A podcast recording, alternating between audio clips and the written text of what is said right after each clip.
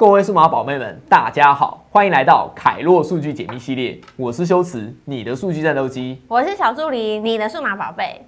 二零二零年受到 COVID-19 的影响，许多的传统零售业生意真的是非常的难做。OK，可是那些零接触经济啊，那些相关的线上产业，他们的生意就非常好哦，像是电子商务、电子支付，还有一些开会、视讯、教学软体，他们的业绩可是一飞冲天呐、哎、真是一次疫情两种心情。企业为了分散风险，追求多元的获利啊，数位转型啊，必须是一个势在必行的目标。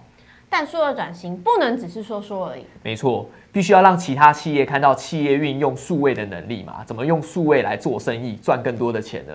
其实修辞自己想啊，体现这个能力最好的方式呢，就是你在数位行销或者说数据分析上面，让其他的公司看到成果啊。所以最近啊，那些数位行销人员或者说数据分析师啊，就突然变成这个暑假的热门职缺哦。但是数位行销人员啊，他做的这些业务哦，小安你大概知道是什么吗？数位行销人员做业务，当然就是包山包海，通包。哦，通包通吃，对不对？错那你可以叫我包公啊，是不是上网的都算我的？对啊。对 OK，Anyway，、小安说的没错哈，感觉范围是蛮大的、啊。可是数据分析师呢，哎，感觉就做的事情就单纯很多，他比较像是企业的那种资料库。的管理员哈，或者是说像是老板旁边的军师或者是幕僚，随时提取数据这样子，是一个技术活啦。做的事情感觉单纯很多，但实际上数据分析师到底在做些什么呢？可能跟你想的不一样哦。首先，先让我们定义一下什么是数据分析。行销商业上面的数据分析啊，我们可以说就是用对的统计方法，把得到的数据呢加以分析，目的是为了让企业找到有价值的资讯，而且协助企业做出对的决策。哦，所以简单的说，数据分析就可以分成数据和分析这两块。一方面是取样、归纳、整理数据，另一方面是结合你的企业背景和你的业务需求，用科学的方法去做数据整理。哇，小安讲的很好哎，没错，就是使用数据来帮企业做决策。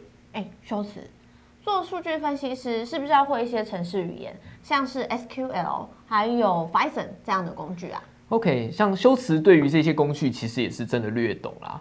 当然会越多工序越好，对不对？因为它可以增进你成为这个前往修罗场之路嘛。OK，但是修辞认为一个好的数据分析师哦，最重要的就是可以了解你所在产业的经营模式，哦，甚至一些行规啊，或是潜规则，对不对？OK。Anyway，反正呢，就是你要了解你所在行业它是靠什么来获利的，它有哪些关键指标，甚至呢说你要去弄清楚说你这个行业为什么需要数据分析。像修辞自己认识的数据分析师的朋友啊，大部分都是从业务或是 PM 内转的哦，因为现在市场成熟了嘛，分析的需求越来越多哈，他们就直接转了。你看这些人呢、他要么就是很了解市场，很了解客户，要么呢就是很了解他那个产品、他那个规格、他那个产业哈，其实都很厉害。就算他们不会什么 Python 啊，但是他们会 Excel 啊，他会查找的函数啊，他一样配合一些视觉化的功能呢，他也可以做出很漂亮的图表。哎，修辞，我看很多公司都会写什么资料科学家，那跟我们数据分析师有什么不一样？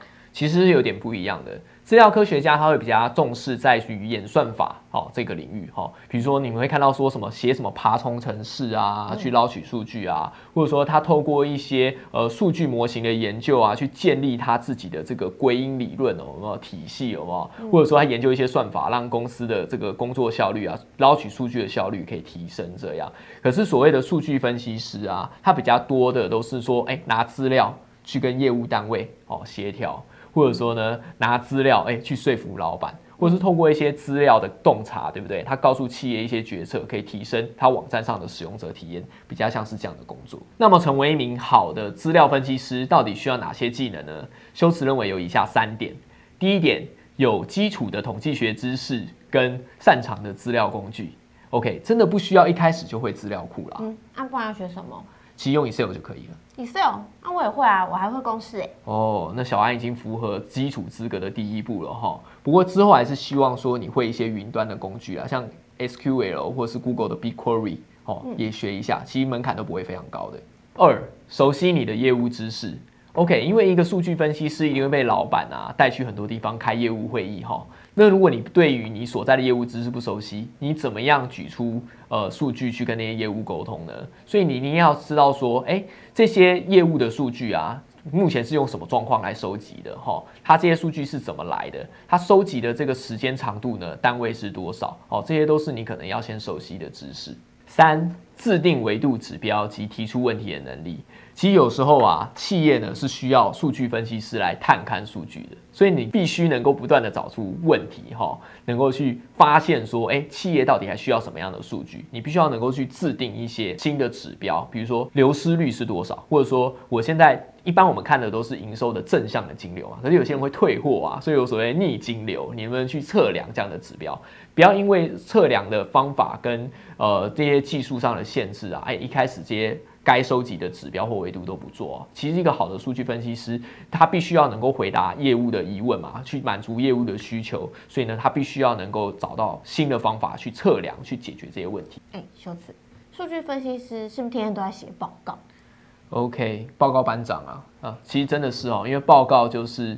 呃，数据分析的具体成果啊，其实我们数据分析师最重要就在提供所谓的呃他的观点或论点啦。其中分析的部分就是他论点嘛，而数据就是支持这些观点最重要的一个确据吧。哦，那这样的话，一份报告数据这么多，会不会有各自解读不一样的问题？OK，的确是有的，这个就是传说的一个数据各自表述哈。通常公司的部门啊，因为责任编组大家都不一样，所以大家看到一个数字的感受呢，都会不一样哈。比如说看到一个数据跳出率过高，那有的部门就会觉得哇完蛋了，这这不是我的错，这样就会想要躲责任，对不对？所以呢，数据分析是最重要的，就是它能够用客观理性的角度呢去看事情，用数据去协调各部门的运作呢，让公司的利益可以最大化。所以在提供数据的分析报告的时候啊，要让大家能够取得共识是非常重要的。所以修辞通常呢，在提供数据分析的这样的一个服务的时候呢，通常都会注意以下几点。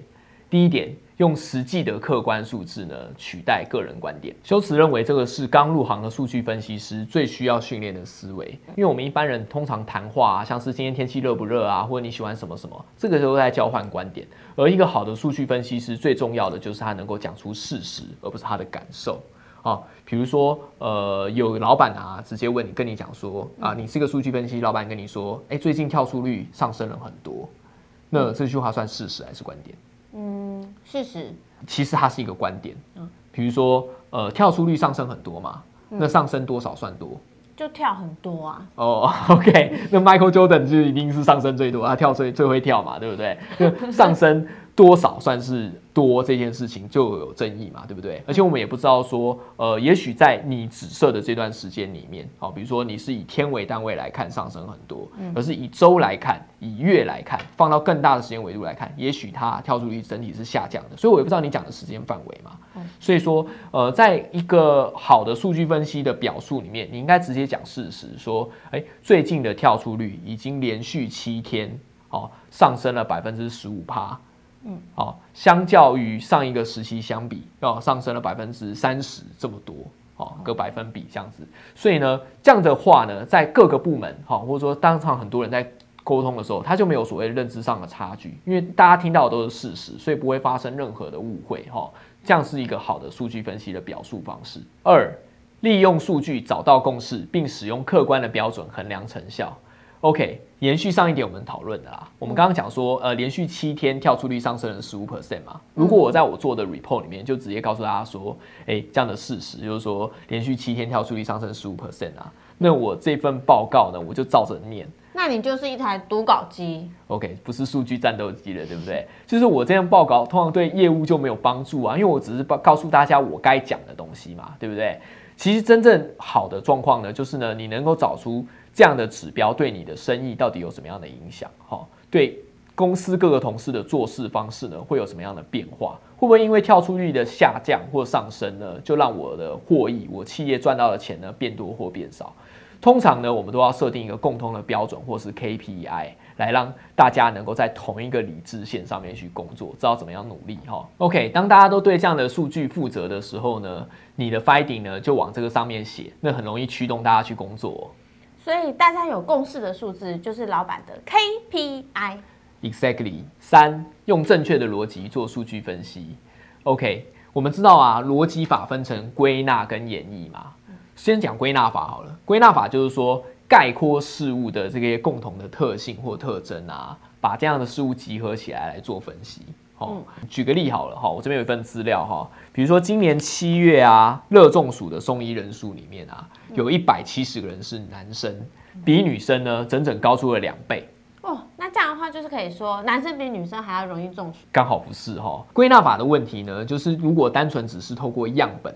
哦，或样本的全貌去解决问题，其实是一种透过有限的观察去了解事物的样子的一个方法啊。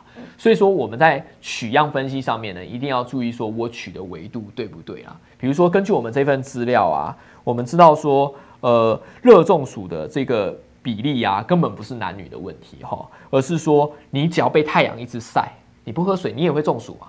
嗯，对不对？也是。对，然后男生呢被太阳晒，他因为男生比较不喜欢撑伞，所以就容易被太阳晒到晕了嘛，所以他就中暑了嘛。所以说这样的资料维度应该取说，呃，在被太阳曝晒而送医的人数到底有多少？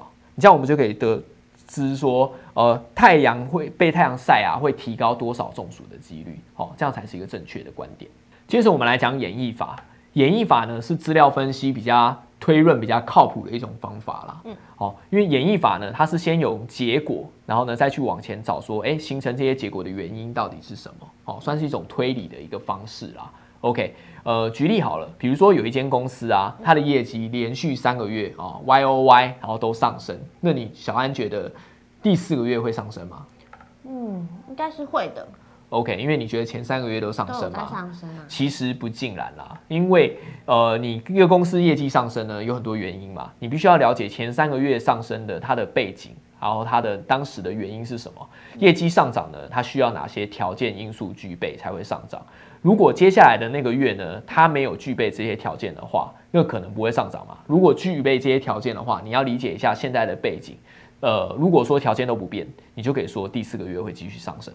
四。